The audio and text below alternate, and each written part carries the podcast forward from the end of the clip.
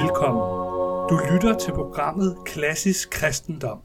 Mit navn er Mikkel, og jeg er jeres vært.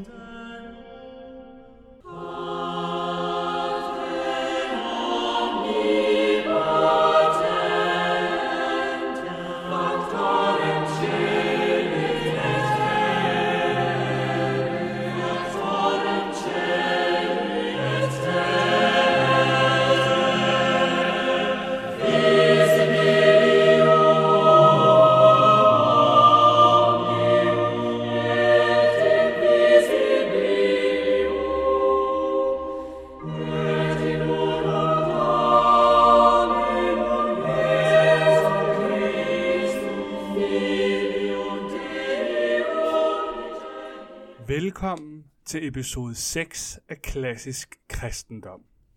I de to sidste afsnit talte vi om, hvordan Thomas Aquinas brugte filosofien, eftertænksomheden og betragtningen af verdenen omkring ham, til at vise, hvordan og på hvilket grundlag vi kan tro, og ja, ikke bare tro, men hvordan vi kan have tillid til Guds eksistens.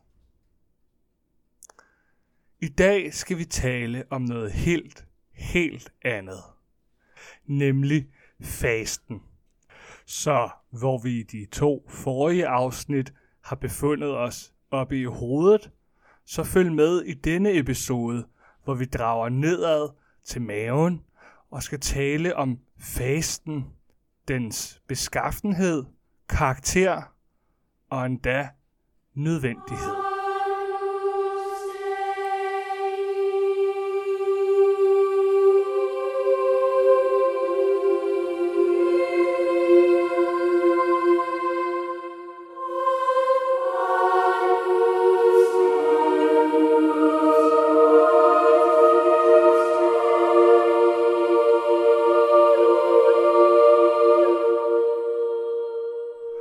Selve ordet faste er jo meget klassisk kristent, forstået på den måde, at det er et ord, vi bruger meget sjældent. Det skulle da lige være i forbindelse med hospitalsindlæggelser, hvor vi bliver bedt om at komme ind fastende, hvis vi for eksempel skal opereres. Det billede med hospitalet kan måske i virkeligheden være meget nyttigt, for når vi kommer til hospitalet, er det jo netop for at søge helbredelse. At vi så skal komme fastende, er vores lille måde at hjælpe eller tilstøde til vores helbredelse. Faste i Bibelen bliver ofte og på flere måder afbildet på samme måde, som en nyttig disciplin, der kan hjælpe os i vores vandring imod Gud. Så hvad er faste egentlig? Jo, helt simpelt er, at faste jo intet andet end at afholde sig fra mad. Men det er jo naturligvis ikke nok. Vi afholder os jo fra mad mellem alle de måltider, vi spiser. Og det er jo ikke faste. I hvert fald ikke forstået i klassisk kristen optik. Nej, her må mere til. Og vi befinder os jo netop i fastetiden. De fleste af jer har måske lagt mærke til, at vi har fejret fastelavn søndag her den 23. februar. Og ordet faste ligger jo i ordet fastelavn. Der er en aflyd af faste aften. For fastelavns søndag er nemlig den 7. søndag inden påske søndag, hvor vi fejrer Jesus opstandelse. Og i disse uger, disse 7 uger før påske, har traditionelt set været fastetid for kristne. Ja, faktisk har kristne fra den tidligste tid valgte at faste 40 dage op imod påske. Og den tid kaldtes den store faste. Eller quinquagesima. Det betyder 50. og betegner de 50 dage, der er imellem fastelavn søndag og påske søndag. Selve matematikken og de 50 dage, eller de 40 dage, eller de 36 dage, dem kommer vi lidt nærmere ind på senere. Lad os først kigge på, hvad Bibelen siger til faste. For faste har været en gammel tradition lige fra det gamle testamentes tid. Vi læser om, hvordan Moses var oppe på bjerget fastende i 40 dage, og hvordan profeterne som Elias og Elisa fastede i det gamle testamente. Profeten Joel, som er en af de 12 små profeter i det gamle testamente, nævner da også i hans bogs første kapitel, at israelitterne skal, citat, udråbe en hellig faste, udråbe en sørgefest, samle de ældste og alle landets indbyggere i Herren jeres Guds hus og råb til Herren. Og igen i kapitel 2, udråb en hellig faste, udråb en sørgefest, I skal samle folket og hellige forsamlingen. I skal bringe de ældste sammen og samle børn og spæde. Brudgommen må forlade kammeret, bruden sin brudekammer. Citat slut. Og mest berømt af alle steder nævnes det der også i Matteus evangeliet kapitel 4. Så blev Jesus af ånden ført ud i ørkenen for at fristes af djævlen. Og da han havde fastet i 40 dage og 40 nætter, led han til sidst sult. Og fristeren kom til ham og sagde, hvis du er Guds søn, så sig, at stenene her skal blive til brød. Men han svarede, der står skrevet, mennesket skal ikke leve af brød alene, men af et hvert ord, der udgår af Guds mund. Og de allertidligste kristne havde da også fasten som en fast del af deres praksis. For eksempel læser vi i Apostlenes Gerninger kapitel 13. Og mens de holdt gudstjeneste og fastede, sagde Helligånden, udtag Barnabas og Saulus til det arbejde, jeg har kaldet dem til. Da de havde bedt og fastet og lagt hænderne på dem, sendte de dem afsted. Citat slut. Vi finder også, at flere af kirkefædrene nævner fasten. Både i Renæus, der levede i det andet århundrede, og mange andre af de senere kirkefædre, som vi vil komme ind på, nævner fasten som en nyttig og god disciplin. Og som vi ser af de forskellige skriftsteder, er fasten også en uhyre bibelsk tradition. Lige fra det gamle testamente med Moses hen over profeterne til Jesus selv og de første kristne. Men hvorfor overhovedet faste? Hvad gør det godt for? Og hvorfor faster vi ikke mere? Det skyldes flere ting. Traditionelt set har kirken altid haft tradition for at faste, men de er langsomt blevet udvandet og mindre udbredt. I den katolske, ortodokse, koptiske og mange af de andre kirkesamfund faster man stadigvæk, men på en langt mildere og mindre krævende facon, end man har gjort. Især i 1800-tallet og i 1900-tallet blev reglerne for fasten slækket, således at man nu i den katolske kirke eksempelvis kun skal faste et par gange om året, blandt andet aske onsdag og langfredag. Men hvordan var det så helt præcist, at man fastede i oldkirken? Nu er vi jo i programmet Klassisk Kristendom mere optaget af de gamle og klassiske traditioner og indsigter, der ligger gemt her.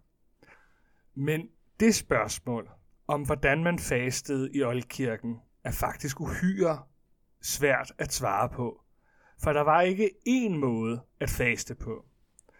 Forskellige traditioner og regler og tidsperioder blev benyttet i oldkirken.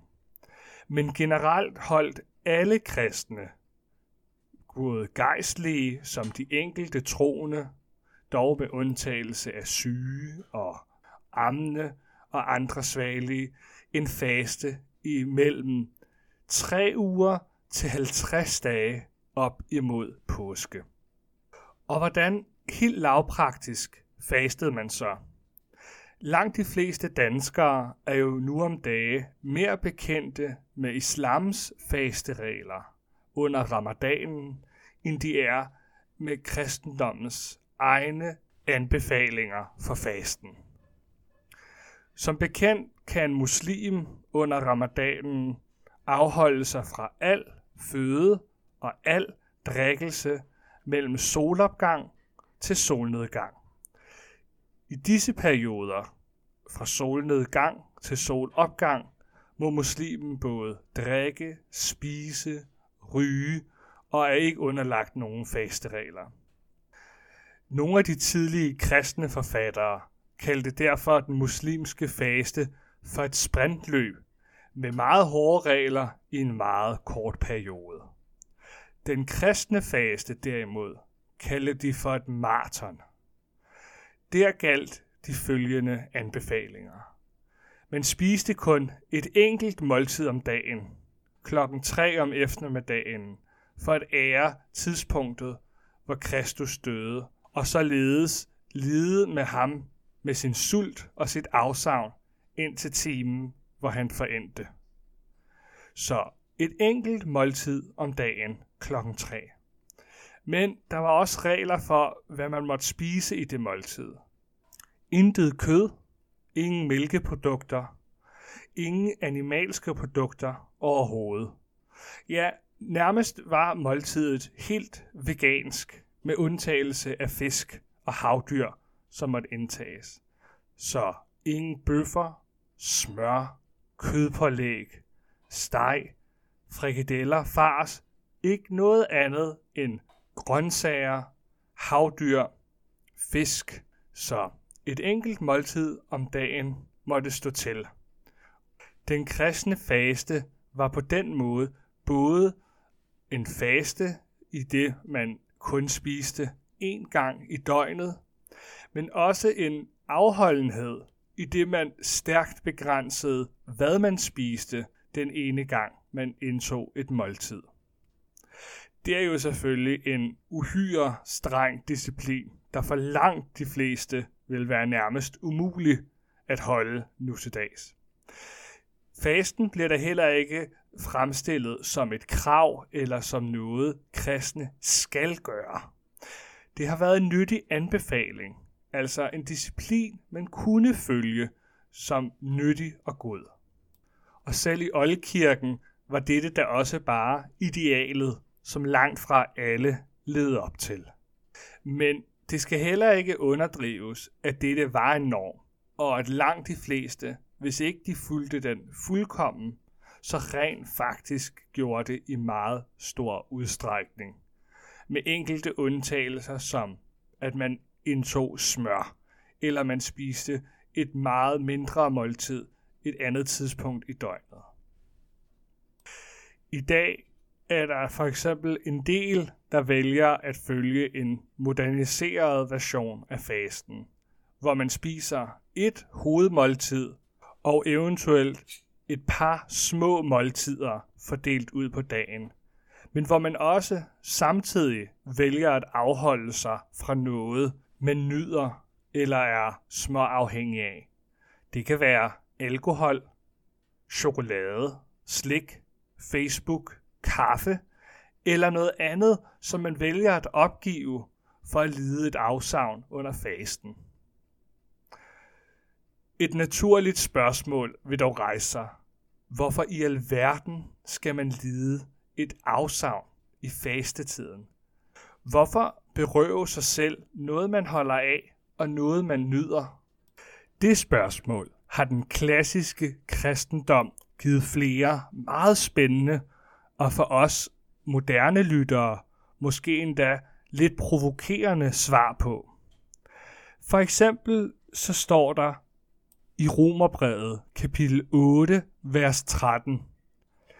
Hvis I lever i lydighed mod kødet, skal I dø. Men hvis I ved åndens hjælp dræber legemets gerninger, skal I leve. Og videre igen i Kolosserbrevet kapitel 3, vers 5 står der: Så lad da det jordiske i jer dø. Utugthed, urenhed, lidenskaber, onde lyster og griskhed, for det er afgudstyrkelse. Citat slut.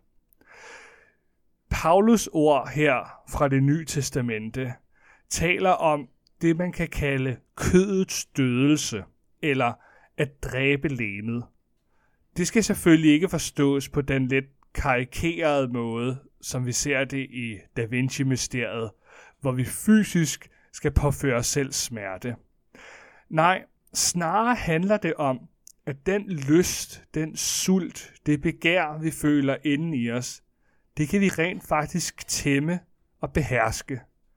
Hvis vi har en lyst eller et begær, der er så stærkt, at vi ikke kan stå imod det, så peger flere af kirkens teologer på, at vi ikke engang længere kan tale om os som frie mennesker, men derimod som slaver. Slaver af vores lyster. Hvis vi ikke kan beherske vores sult, eller vores lyst til alkohol, til sukker, til chokolade, er vi så egentlig frie, når vi ikke har kraften og magten til at sige nej?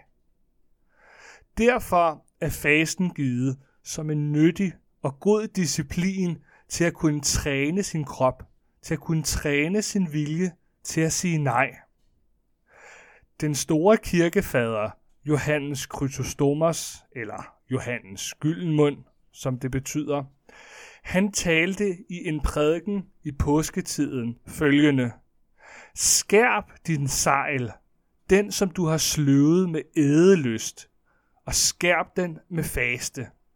Hold fast på vejen, som fører mod himlen, hårdfør og smal som den er. Hold fast på den og rejs videre. Og hvordan skal du blive i stand til at gøre alt dette? Ved kødets dødelse og ved at underlægge dig kroppen.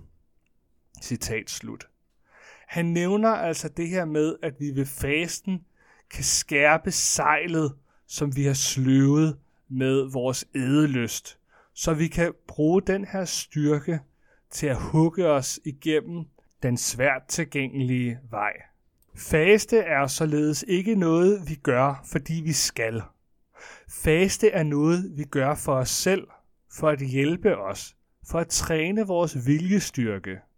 Fordi hvis vi lærer at sige nej til de små fristelser, chokoladebaren, den ekstra øl fredag aften, den sidste portion efter du er blevet mæt, ja, hvis vi kan sige nej til de små fristelser, så kan vi også sige nej til de store. For viljestyrken er ligesom en muskel. Den skal trænes, spændes, anstrenges for at vokse i kraft og i styrke. Og der er fasten den vægt, der skal løftes af viljen. Det skal være frivilligt. Man skal gøre det af et godt hjerte og ikke hyklerisk. Men det er et nyttigt værktøj, hvis man kan tage det på sig. Joel, der talte om at udråbe en hellig faste, nævner for eksempel, at Gud ikke er interesseret i sønderbrudte klæder, altså at man i sorg og i anger over sin synd flår sit tøj i stykker, hvilket for os lyder lidt mærkeligt, men er en kendt praksis i Det Gamle Testamente. Nej, Joel siger, at han er interesseret i et sønderbrudt hjerte, at vi oprigtigt mener det og går ind i det og bruger fasten som et værktøj. For det handler også om syndsbevidsthed. En anden for os moderne lyttere, måske lidt provokerende forklaring, men i fasten formår vi at mærke og være sulten. Ja, og ikke bare sådan lidt sulten, men egentlig sult. For traditionelt set, så fastede man fra aftenen inden aske onsdag, der begynder de 40 dage mod påske, og så hele aske onsdag, og indtil klokken 3 om torsdagen efter aske onsdag. Efter halvanden døgn, uden at have indtaget noget som helst mad, bare at have drukket vand og andet væske, så mærker man, hvad egentlig sult er. Man mærker sin skrøbelighed, hvor afhængig man er af mad og drikke, og man mærker sin dødelighed. Det er følelser, som er enormt ydmygende, og som giver en indsigt og en fornemmelse, som langt de fleste af os her i Vesten ikke har prøvet før.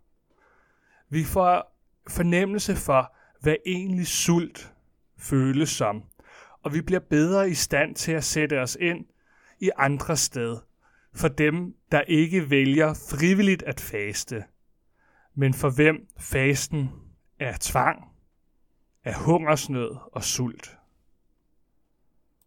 Det er ikke just populært eller moderne, men det er helt igennem klassisk kristent.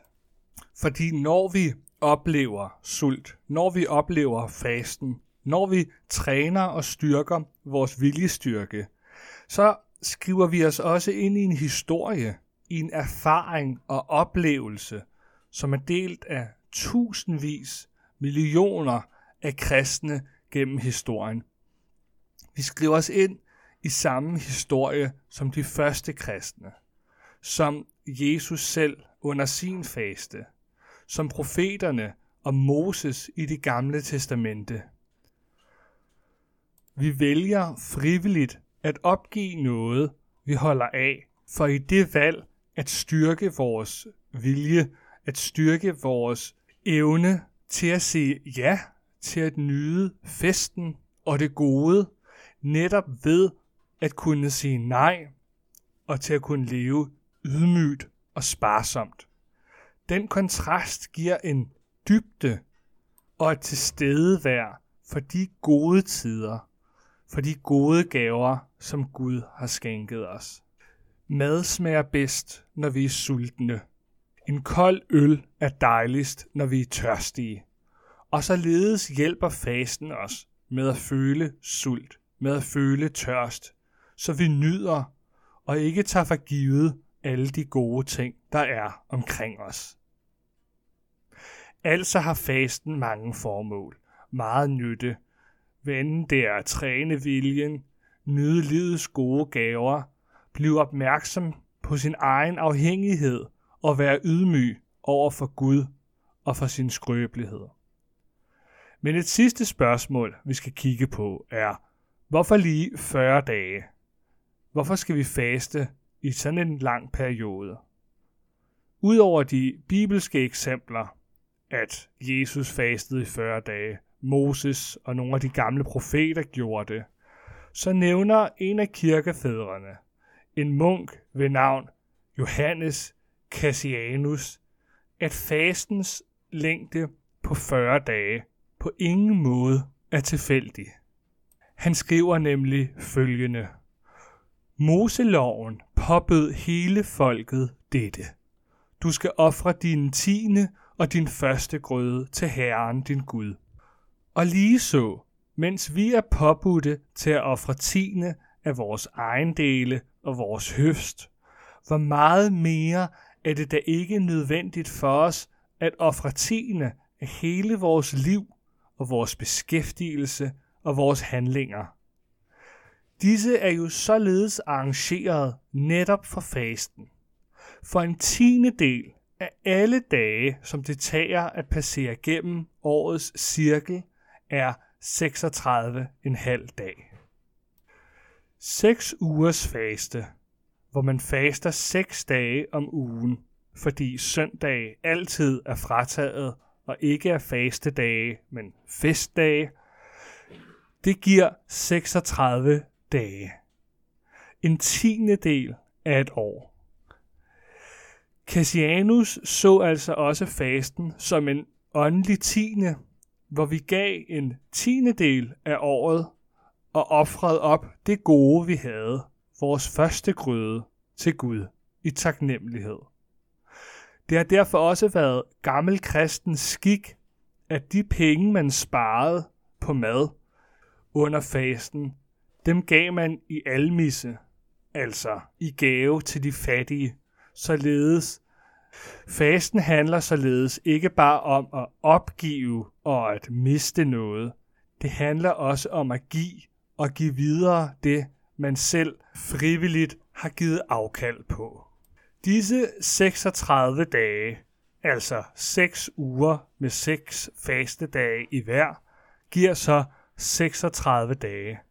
Men fordi man begynder aske onsdag, så efter 6 uger kommer skærtorsdag, langfredag, lørdagen inden påskesøndag, og da selvfølgelig til sidst hele natten igennem indtil solopgang, selve påskesøndag, opstandelsesdagen.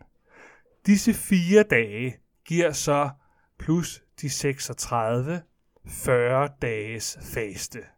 Og disse 40 dage er nyttige, gavnlige og en gammel og ædel kristen tradition, som jeg gerne vil slå et slag for her i dag. Og selvom vi ikke skal faste, selvom det ikke er afkrævet af os, så er det en nyttig disciplin, som med Jesu egne ord, i det han forudså sin død, og han skulle gå bort fra disciplene, der sagde han der selv i Lukas evangeliet kapitel 5, vers 35, men der skal komme dage, da brudgommen er taget fra dem. I de dage skal de faste.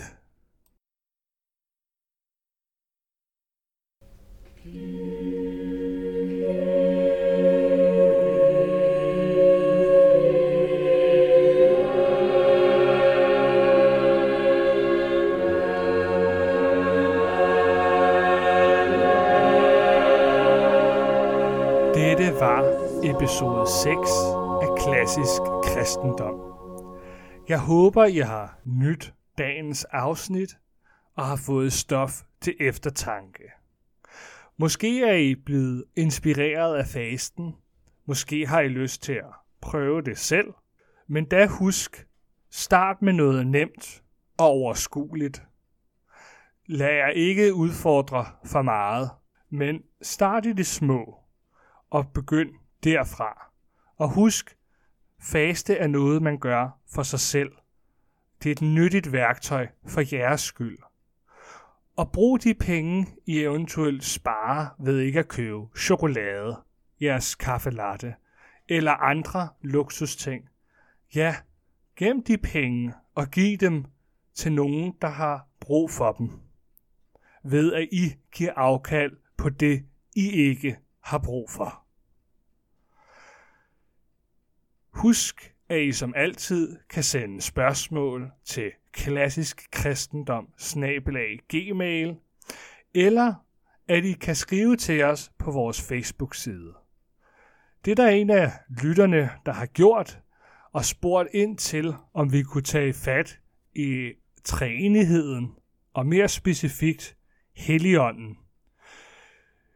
Han bliver jo tit kaldt for en den, og med ofte og med rette blevet kaldt treenighedens glemte person.